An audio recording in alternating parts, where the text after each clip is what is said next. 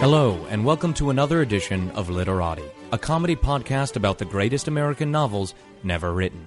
I'm Michael Wolfe, 5'10", hazel eyes, and an ass that just won't quit. And I'm Colin O'Brien, ugly and smells bad. Now, hosting a hit podcast like we do, I think it comes as no surprise that every single week we get hundreds of letters from Con Ed threatening to turn off our electricity. But in addition to that, Michael and I also like to imagine what it would be like to get fan mail. So we wanted to take a moment right up top here to address all of our imaginary listeners and aspiring writers who want to know how to be an author. First tip, get a drink. Oh, yeah. Maybe 2 or 3 or 10. Yeah, it's true. We often say if you're not drunk, you're not writing. In fact, a famous author once said, write drunk, edit sober, get drunk again, text your ex-girlfriend. That was Dr. Seuss who said that, and he's a doctor, so you know it's good advice. Only someone who is blind drunk would have the confidence to think that strangers would want to read the dumb bullshit they've thought of. Okay, Michael, but I'm already drunk. What do I do now? Good question, Colin. Once you've choked down enough booze, you need to decide what your novel should be about. Oh, okay. Like maybe a book about all the different kinds of mud? No, that sounds boring and bad. All right, well, maybe my book could be about an amusement park filled with dinosaur clones. No, that's already a best-selling book that was turned into blockbuster movies. Okay, well, maybe my book could just be one big page with a picture of a cat dangling from a tree branch and the text, hang in there, written underneath it? You're thinking of a poster. Well, shoot, Michael, writing sounds hard. It is hard, and not fun. But being an author isn't only about coming up with great ideas to write about. You also have to figure out time in your day where you can write. You know, 90% of writing is avoiding actually writing, so you have to create a lifestyle that allows you to live that way. The life of a writer is quite a bit different than the life of a normal person. You don't wake up every day at 8 a.m. and go into an office. There are no bosses and managers, no casual Fridays. Yeah, you don't have to eat breakfast every day or shower ever. You don't have to file taxes or call your loved ones. In fact, most of writing is actually just drinking black coffee and smoking cigarettes indoors. This alternative lifestyle of creative types can be difficult for people who are just starting out. It's important to remember that every writer has their own schedule that works best for them. And some of the most famous authors in history held very unique schedules. That's right. In fact, Gustave Flaubert would do most of his writing from 10 p.m. to 3 a.m., then sleep until 9 a.m., and then have breakfast with his mother before reading for 5 hours. Well, Maya Angelou, on the other hand, would sleep from 10 to 6:30 and then write from 7 to 2. You see, different people have different routines. Exactly. You have to find the patterns that work for you.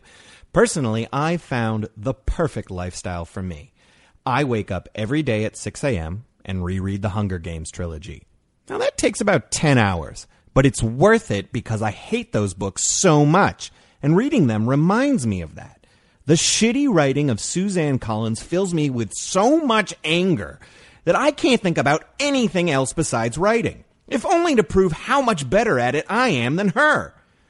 However, by the time I'm done reading, it's time for dinner. So I make about 4 pounds of plain ramen, but I'm usually too hungry to let them cook all the way. So I end up eating about 4 pounds of al dente ramen every single day, and that makes me very sleepy. So I lie down for a little bit. I find it easy to fall asleep to the Hunger Games movies I've stolen from the library.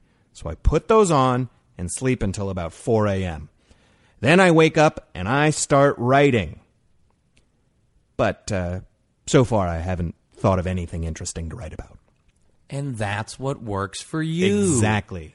I personally couldn't be any different. On a typical day, I sleep in until about noon. Not much of a morning person, sorry. And then I quickly get on my computer and start calling out my haters. You know, I don't know what I did wrong, but 14-year-olds fucking hate me. And I'm not going to be happy until I correct all of them and convince each and every single one of my haters that I am, in fact, cool. And yes, I can almost land a kickflip on a skateboard. Then I eat lunch alone at McDonald's while starting to begin to think of ideas. After that, I go home and start drinking red wine while responding to hate mail from the ASPCA. You know, I don't know what it is I did wrong, but animal rights activists fucking hate me. And I refuse to apologize for my brilliant first novel, Endangered Animals and How to Cook Them. and I watch Felicity, and then I take a bath for about an hour while drinking white wine, and then I fight with my lawyer, fist fight, and then I write about 2 paragraphs before I black out. All in a day's work. But we're professionals. I mean, we can't expect you, the listener, to jump right into this fast-paced lifestyle like that. So here are some examples of other authors' daily routines to give you some ideas and some options of alternative lifestyles that might work for you. Tom Clancy just draws tanks and planes all day, and then he goes to VFW halls and steals their ideas. Jonathan Franzen spends all day in Washington Square Park, hoping to get recognized by NYU students, and then he refuses to sign autographs. Zadie Smith locks herself in a Starbucks bathroom with just a notebook and a pen, and she won't leave until she's written a bestseller. And my good friend Jim goes into hospitals and performs major operations on sick people. That really gets the juices flowing for him. He hasn't written anything yet, but I know he's got a great novel in him. Oh, Michael, are you sure Jim's a writer? He sounds like he might be a surgeon. Colin, what is writing other than dissecting the minutiae of life? Plus, you don't really have to write to be a writer. You just have to tell people you're a writer. Yes. The number one thing you should take away from this is that before you can actually start writing, you have to give off the impression that you are writerly. Mm-hmm. So start wearing lots of scarves and tweed and dumb hats and walk around looking like you're in pain all the time. Pretty soon, people will just start assuming you have an MFA. And now that we've talked about finding what does work for you, it's also important to be aware of what doesn't work. Yeah, that's right. You're going to start writing and you're going to realize, wow, these sentences I've crafted are very bad, dangerously bad. And there's no way to get through that other than to just keep writing and hope your work gets better. But I think we found a shortcut. Yeah, we have a list we've compiled of a handful of sentences that you really should avoid at all costs in your novel. Yeah. You know, learn from our mistakes. There's bad writing, and then there's a, oh my God, my publisher might hurt me kind of writing. And these are what we call shortest, grossest sentences that will really tank any potential novel. Yeah, so avoid them at all costs. I'll start you off with one. For sale, baby shoes full of worms. Here's another. The dank maggots slithered into the rancid ham. Another terrible birthday party. And you're thinking, what a great way to describe that bad birthday party. Just think of another way. It's not going to work. Here's one. The pus harvest was thick this year, Margarine thought to herself as she shat. This orifice munches and gurgles. The dripping fetus would soon fatten into a viscous baby. I'm trying to be an actor. Fat jowls clogged with vomit. Pass me another slice of slick wet bread. The bulbous pustule squirted a big mess everywhere and got the whole room sloppy. And finally, the open mic starts at 7. And there you have it. Now, you might be thinking, but Colin, Michael, these can't be the only short, gross sentences we should avoid using at all costs. And you'd be right.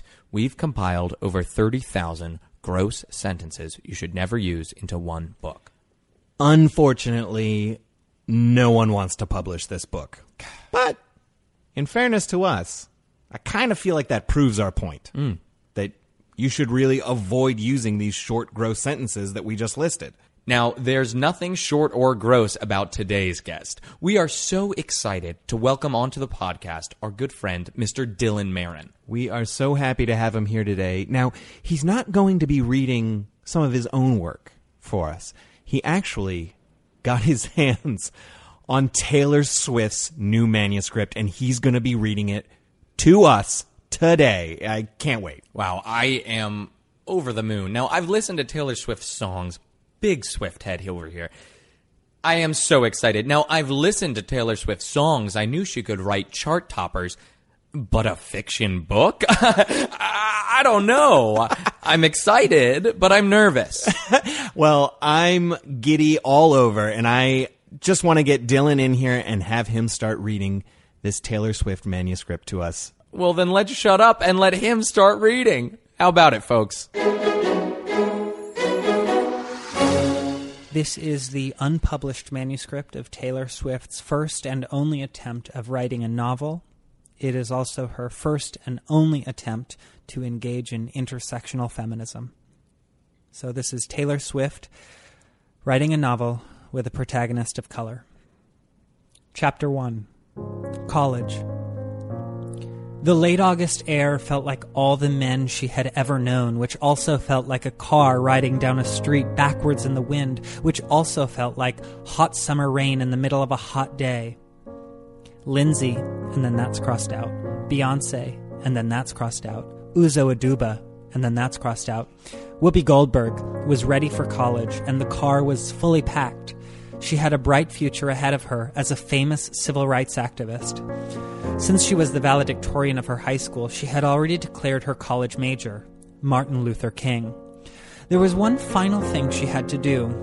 She had to say goodbye to the boy who broke her heart into a million pieces, leaving it shattered on the floor with no broom, no dustpan, and no cleaning lady to clean it up.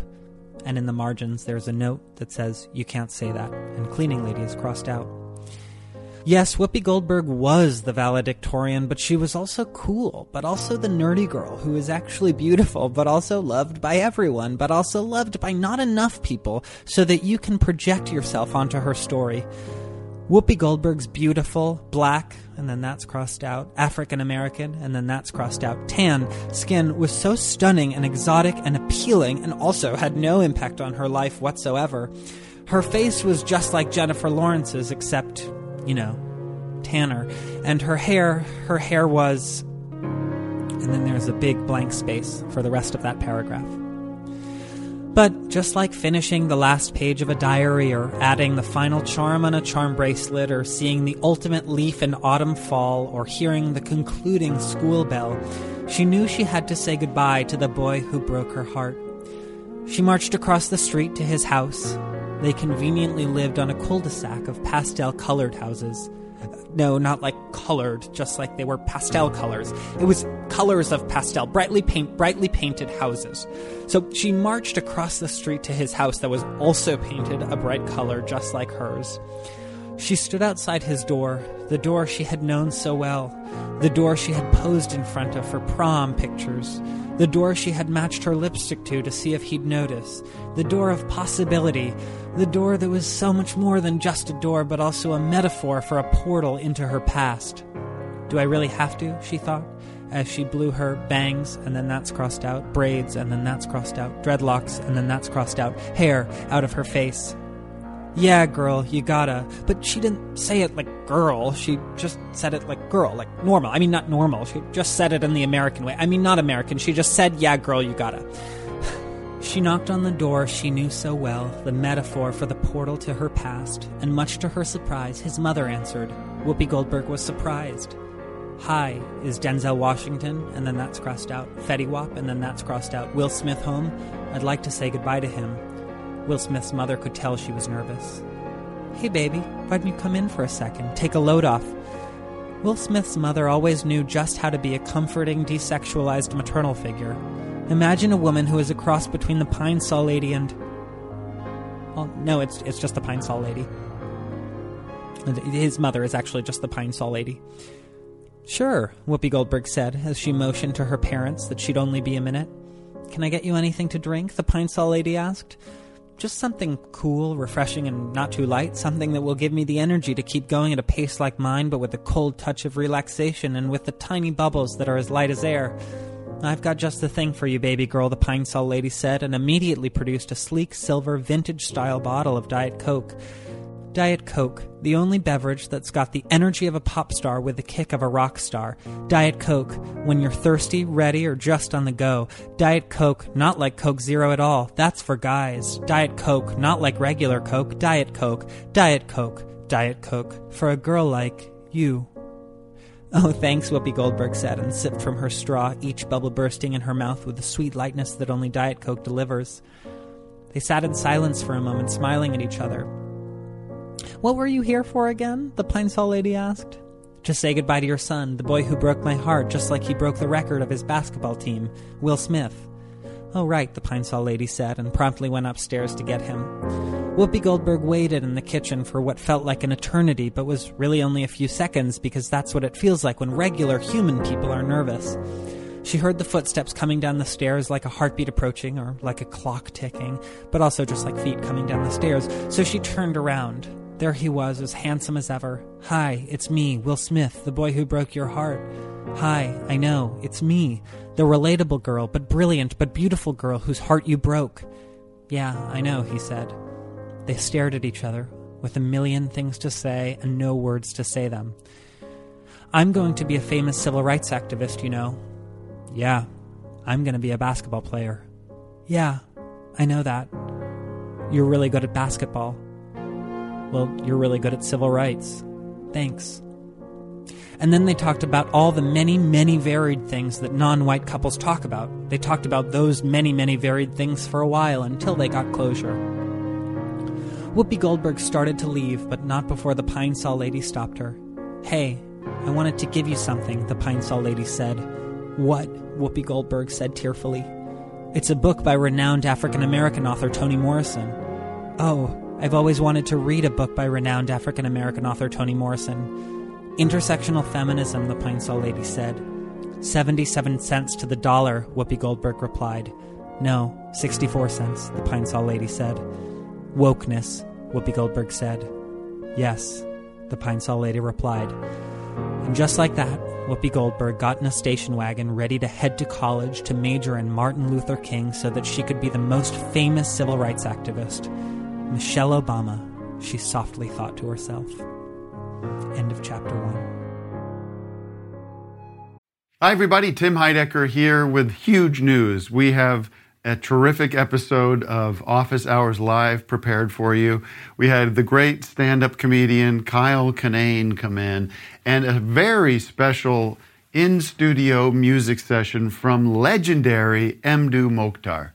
You're not going to want to miss this one. You can find it on your podcast app of choice by going to Sears or Macy's and getting an iPod and then coming home, charging it up, and listening through your app.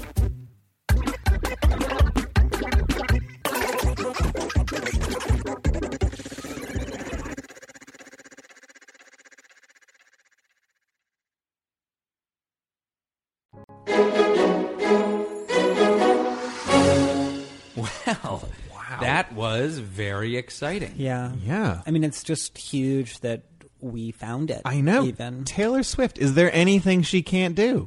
I think we're learning. Yeah. There's nothing she can't do. Well, that was actually one question I wanted to bring up was, don't you just love it when artists decide that they're good at whatever? Yeah, I think Taylor Swift is one of those artists that is conquering the world. And she's like, why don't I, like Christopher Columbus before me, conquer the stories of people of color? Yeah. And she is brave for doing it. Yep. And I'm proud of her. Yeah, she gets to write history the way she interprets it. Totally. Yeah. And, much like Columbus, who is, of course, our first founding father and the first president, America was there, but it was very scary before he was there. And It was not a place I would want to be. And he was able to go and then tell other people like, hey, come on, check it out. It's pretty nice. Yeah. And make it sort of like welcoming and probably like cleaner and then easier for other people to get around because they could understand it. Yeah. And when he wrote the Constitution, I think that was a very important step. I mean, he was also so just welcoming to the people whose land he invited himself. That's like one of my favorite things about Christopher Columbus is how welcoming he was to the people who were already there. Yeah. And I also like what a good writer he was, because the Constitution is my favorite book and I read it once a year. Yeah. And I wouldn't change a word. Right. Mm. Right. I mean, he knew exactly what he was doing. And yeah, he decided bravely to live another 300 years to just see it through. So finish what you start. Yeah, finish what you start. But yeah, about I just think he really kind of created native culture here. Yeah. And what a cool culture it is. I just love their styles. I love their styles. And, it's very seasonal. It's only for Coachella for sure. But I, you know, like for that week, I'm happy to dress in those styles, mm-hmm. you know? Yeah. I mean, I wouldn't wear it on my daddy's yacht, but no, I would wear it if I was like camping with some friends. Completely. And doing, I don't know, ayahuasca in the woods. I have that part of me. Oh, totally. I don't know. This is something I've always said, but I'm vast and I contain multitudes. So yeah. That's just something about me. Yeah. We all, I mean, that's your own quote, right? You contain multitudes. Yeah, that's on my back and what I believe is Mandarin Chinese. Yeah. Uh-huh. I wouldn't know. I just went to the tattoo place and I said, make it foreign. And they said, all right. I got to say, I was holding my breath a little bit when you read this because I was nervous. Taylor Swift, obviously she's great at writing lyrics, but is she good at writing books? And the answer is yes. I think the answer is a resounding yes. So, so this was the manuscript. Is this the manuscript? Well, this is the manuscript that was just sent to me. Wow. Taylor Swift and I share the same agent. Okay. So, what are you, UTA? Yeah. I mean, it's just a whole bunch of acronyms because they all bought each other and then they like ate each other and UTCA. At this point, it's just the whole alphabet all the way through pretty much. Yeah. I'm repped by UTI. Yeah. Exactly. What about you, Colm? Do you have Utah? Okay, nice. Mm-hmm. Yeah, that's so cool. So she reached out to you. That must have been an honor. Like, what happened when you got this? Was it in the mail? Well, I wouldn't say it's unprecedented. Oh, yeah, it's not unprecedented. She sent me cuts before, and this was the first time she sent me a novel, and I was like, well, I'll go for it. That's amazing. Know? Do you think that is she gonna be upset that you read her novel and that this is being heard by maybe twos of listeners? You know, we are on SoundCloud, just so you know, and iTunes. We are on SoundCloud and iTunes.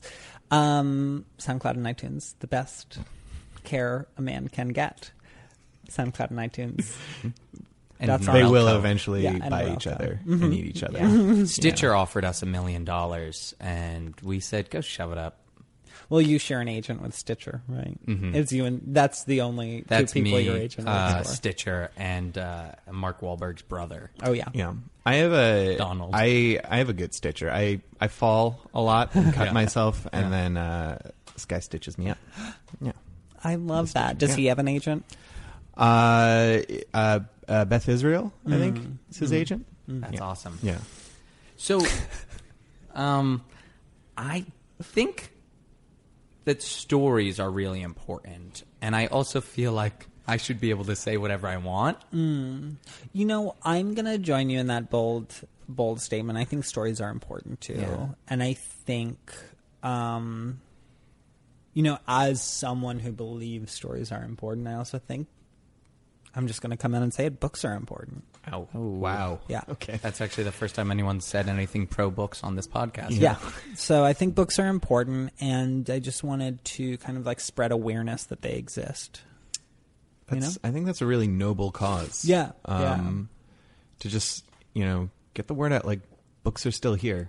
Books are here and books are not going anywhere. They're not going anywhere. They're for more than just propping up your couch when one of the legs is wobbly or using when you're a kid to look up pictures of butts and breasts and penises when you're maybe raised in a small town and you kind of want to make sure everything's normal. Yeah. And like an art book is all you have. Now, what is feminism? That is a really great question. It seems to be just a really incredible marketing tool these days. That is just magically suddenly selling albums. Wow. Mm-hmm. So it's sort of like people put like a organic sticker on fruit. Exactly. It's a lot like USDA organic. Okay, great. And sometimes you can just like kind of use the word organic or natural in front. So yeah, feminism, it seems to just be this thing that conveniently sells albums and movies and kind of can create entire personalities in interviews these days. Wow, that sounds really empowering. Yeah, it's a new invention. Lena Dunham invented it. Uh-huh. And she's white, right? She is white. I don't see color, only for people of color. Because you got hit by that bus? Because I got hit by the bus and I'm Phenomenon. I'm John Travolta in Phenomenon. No, I don't see color. at all. I don't see race, and we're living in a post-racial society, as you know. And so, yeah, I think that when... I mean, the history of feminism is really interesting because when Lena Dunham, as I said, invented it, she coincidentally got an HBO show for it. And they were like, we would love for you to write a show about feminism. So she named it Girls because that show... I mean, it just speaks for all girls, which is why there's no qualifier ahead of it. Yeah, and that's actually the only way, if there is a non-man in the room, I will only refer to them as a girl. Because that's not, like, disrespectful at all to, like, take away someone's womanhood by calling them a girl. Yeah, totally. So it's, like, kind of a compliment. And so, yeah, so, like I said, Lena Dunham invented it, but Taylor Swift is the one who carried the torch. Wow, and it is because of women like that older women like Gloria Steinem and, you know, like people who like wrote really old books like Audre Lorde and stuff. That's like suddenly why they got published suddenly. My other tattoo says a woman isn't born, she's made. Yeah. And I really don't know what it means, but in my head, it's like, you know those sexy robots from Austin Powers? Oh, yeah. It's sort of like that. And I think of like an assembly line making these like, I don't know, pretty busty chicks who can also kind of kick ass alongside me. Yeah. Because I'm obviously the hero of my story. And I just think that's a pretty cool... And I think you're fully nailing what feminism is. Yeah. Well, I was going to say I didn't realize it, but I guess I'm a feminist too because I'll loudly talk about, like if I'm out at a bar or a museum, I'll loudly talk about voting rights and talk about how women should be able to be naked if they want in public and how I don't slut shame as loud as I can in an attempt to bag some strange. You say that at women while they're trying to speak to you. Well, a lot of women don't. You shout that in their faces. Yeah. Well, at a museum, there's a lot of art that it's like, I want the women there to I want the girls there to understand the importance, historical and societal, importance of that art as women, and they probably I'm privileged and I acknowledge that to be incredibly smart, and so I want to share that by forcing people to understand what I know. Does that make sense? Okay. I fully support it. And how else are people going to know what you know if you don't shout it at them and don't let them get a word in? Yeah. They might think their own thoughts, which could be wrong. I mean, that's kind of what the art of listening is. Yeah. It's being shouted at by men who know better than you, right? What? Perfect. Thank you. So what do you think of PC culture? God, you know, I love this question. I love receiving it. PC culture is an invention by Tumblr. And... honestly, it is such a burden to have to treat people with respect. But like I said, or as you know, I'm a giver, so I'm happy to learn, you know. But PC culture is this kind of new invention where suddenly, you know, you have to respect other people's faiths and skin colors and genders and sexual orientations, you know.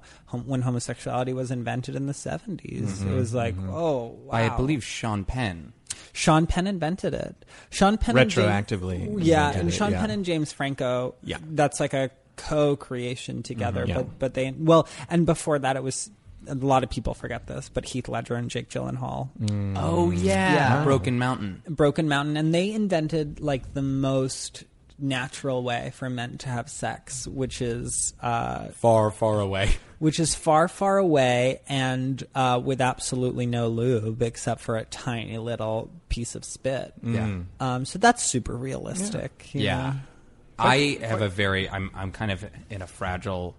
place right now, and so I can't. I'm just going to block out that whole sentence because it might just disrupt everything about myself. Colin, did you have something? Yeah, I want to just jump in here on the, this discussion of PC culture and just say that personally, I'm more of a Mac guy, so just want to add to the conversation. No viruses. Yeah, exactly. That's cool. Yeah, no viruses. Yeah. You said you can't see color, and I just wanted to piggyback on that and say that. I can no longer smell anything. because I jammed chalk up my nose. I was trying to write something inspiring on a bathroom wall. And you just gave up and jammed chalk? Yeah, I jammed it up there, up my schnoz. Now I can't smell anything, and that's actually kind of helped me be more open-minded because I'm no longer next to someone on the train and be like, oh, they smell bad, or a person who maybe hasn't showered, and I'm like, oh, they smell bad, or like a teenager who's like just hitting puberty and they don't know how to take care of their body yet and be like, oh, they smell bad, and now everybody's equal to me. They just all look bad to you. Yeah. Yeah, nasty-looking people. And I think the cool thing about not seeing color is that it's not there anymore. It's not my problem. Everyone's equal, and your whatever makes you different from me now doesn't matter. We're all the same, and so I don't have to treat you any differently. We're all one people, and your unique struggles or family or history is irrelevant.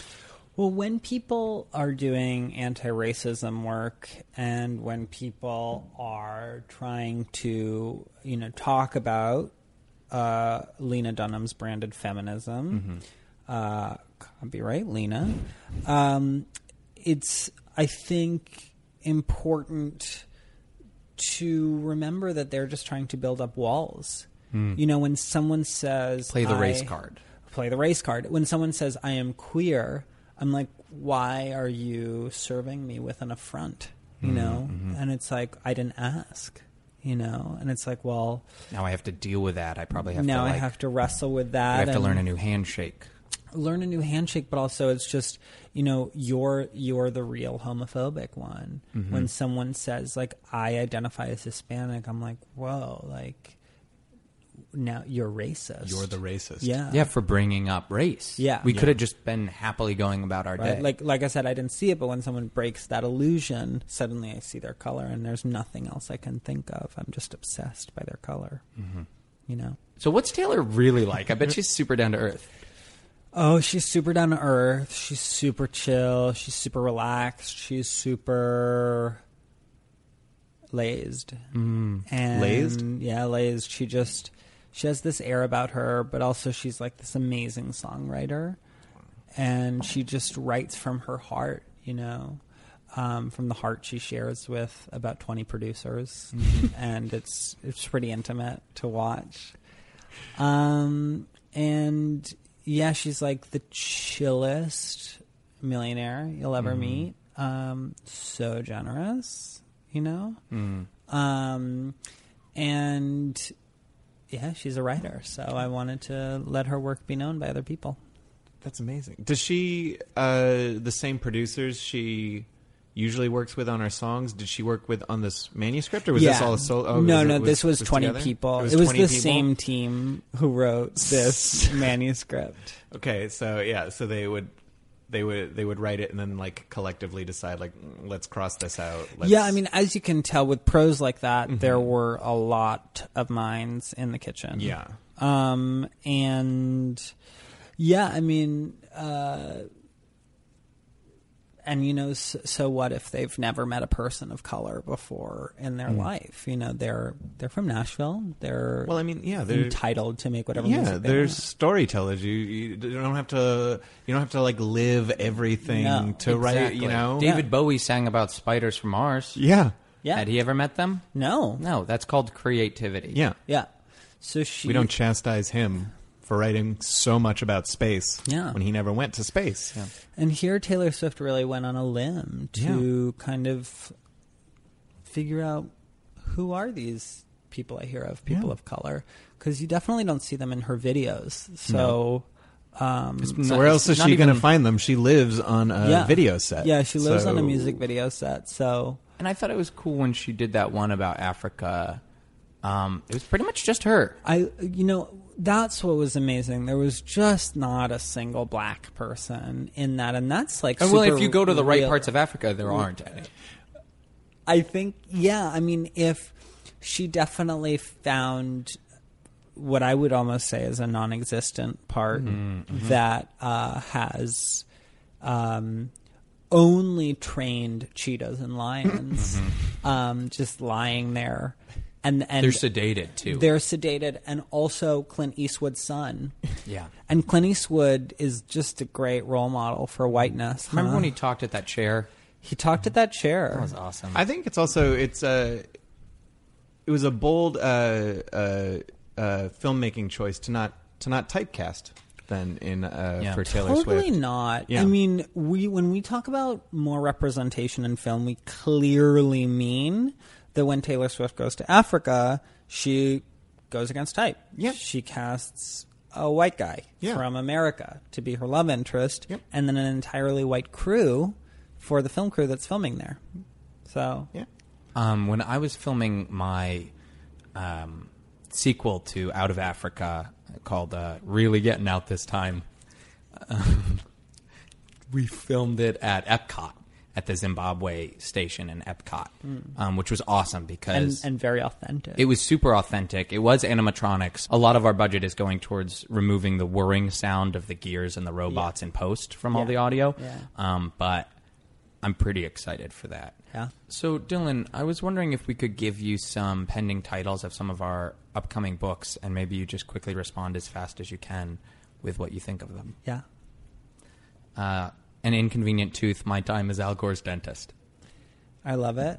I love it. Great. Thank you. Please keep the responses short. Sex Monsters in the Time of Chlamydia. Perfect. Great. Midnight in the Museum of Creepy Stuff. Mm-hmm. I'm reading it. Porches, Futons, and Floors. All the Places I've Slept. I love it. Great. This one is not for kids. Danger in the Ball Pit. More, please. My Gigantic Son. Uh-huh. Boston Baked Bad Boy. Uh-huh. Skunk Days, My Life Living with Skunks. I'll read it. Great. Teeny Tiny Women. Sure. Jazz, the book. Ooh. Hacha. And finally, The Big Old Book of Antiquated One-Liners. Yes. Okay. Great. Now we just have to write all these. Write them all, or they could be, I think they could make great tweets, too. Oh, interesting. Oh, that would be a lot easier. Yeah. If we just tweeted these out instead of writing 1,000-page novels with just those at the titles. I'd love that, because I don't have a lot of time, according to my doctor. So do you think we can expect anything else from the Taylor Swift camp? I mean, do you know when this will get released, or if she's got any other projects in the work? I don't know, but I will tell you... that I am really thinking about getting in touch with another client of my agent, Lena Dunham, to get her unpublished manuscript of her Guide to Wokeness. Whoa. That sounds great. Well, when you get it, you'll have to come back on the podcast and read it to us. We'd love to have you again. I would love to read it. Final question. Do you know if Heath Ledger and Jake Gyllenhaal really had sex? All I know is that Ang Lee, Jake Gyllenhaal, and Heath Ledger got into a tent. And no one knows. No one has seen the rest of the dailies. Yeah. But God bless them if all they used was a little bit of spit. That's what's called cowboy coffee. It is. Thank you so much. Thank you for having me. It's been such a pleasure. And thank you to Taylor. Thanks, Taylor. Keep rocking in the free world. Keep rocking and keep writing, Taylor. Keep rocking. This one's for all the girls out there.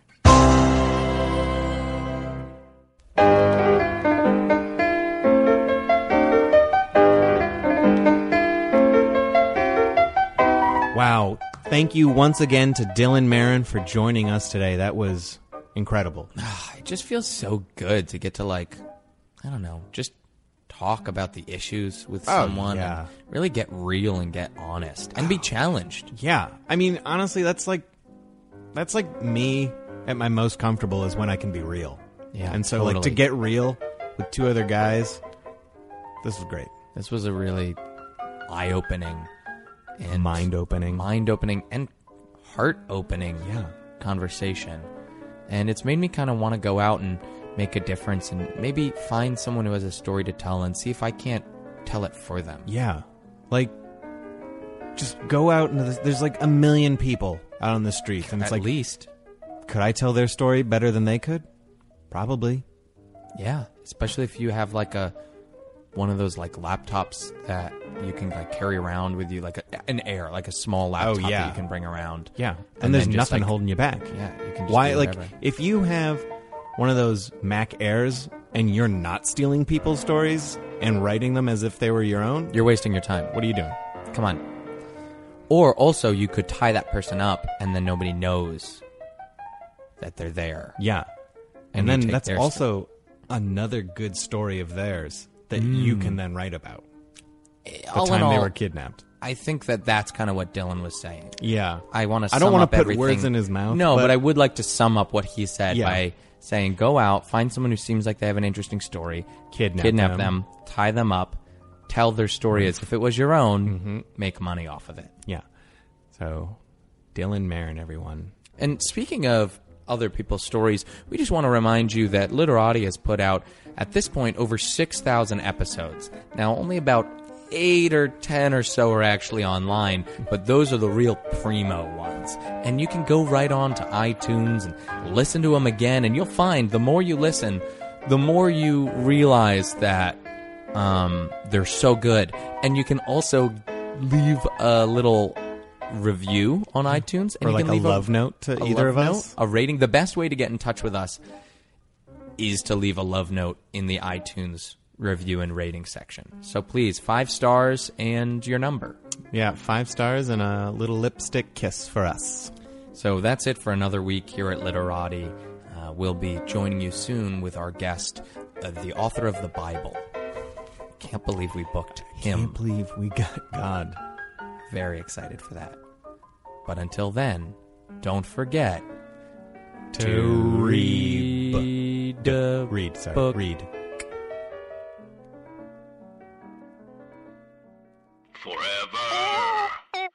Dog. This has been a Forever Dog production. Executive produced by Joe Cilio, Alex Ramsey, and Brett Boehm. For more podcasts, please visit foreverdogproductions.com.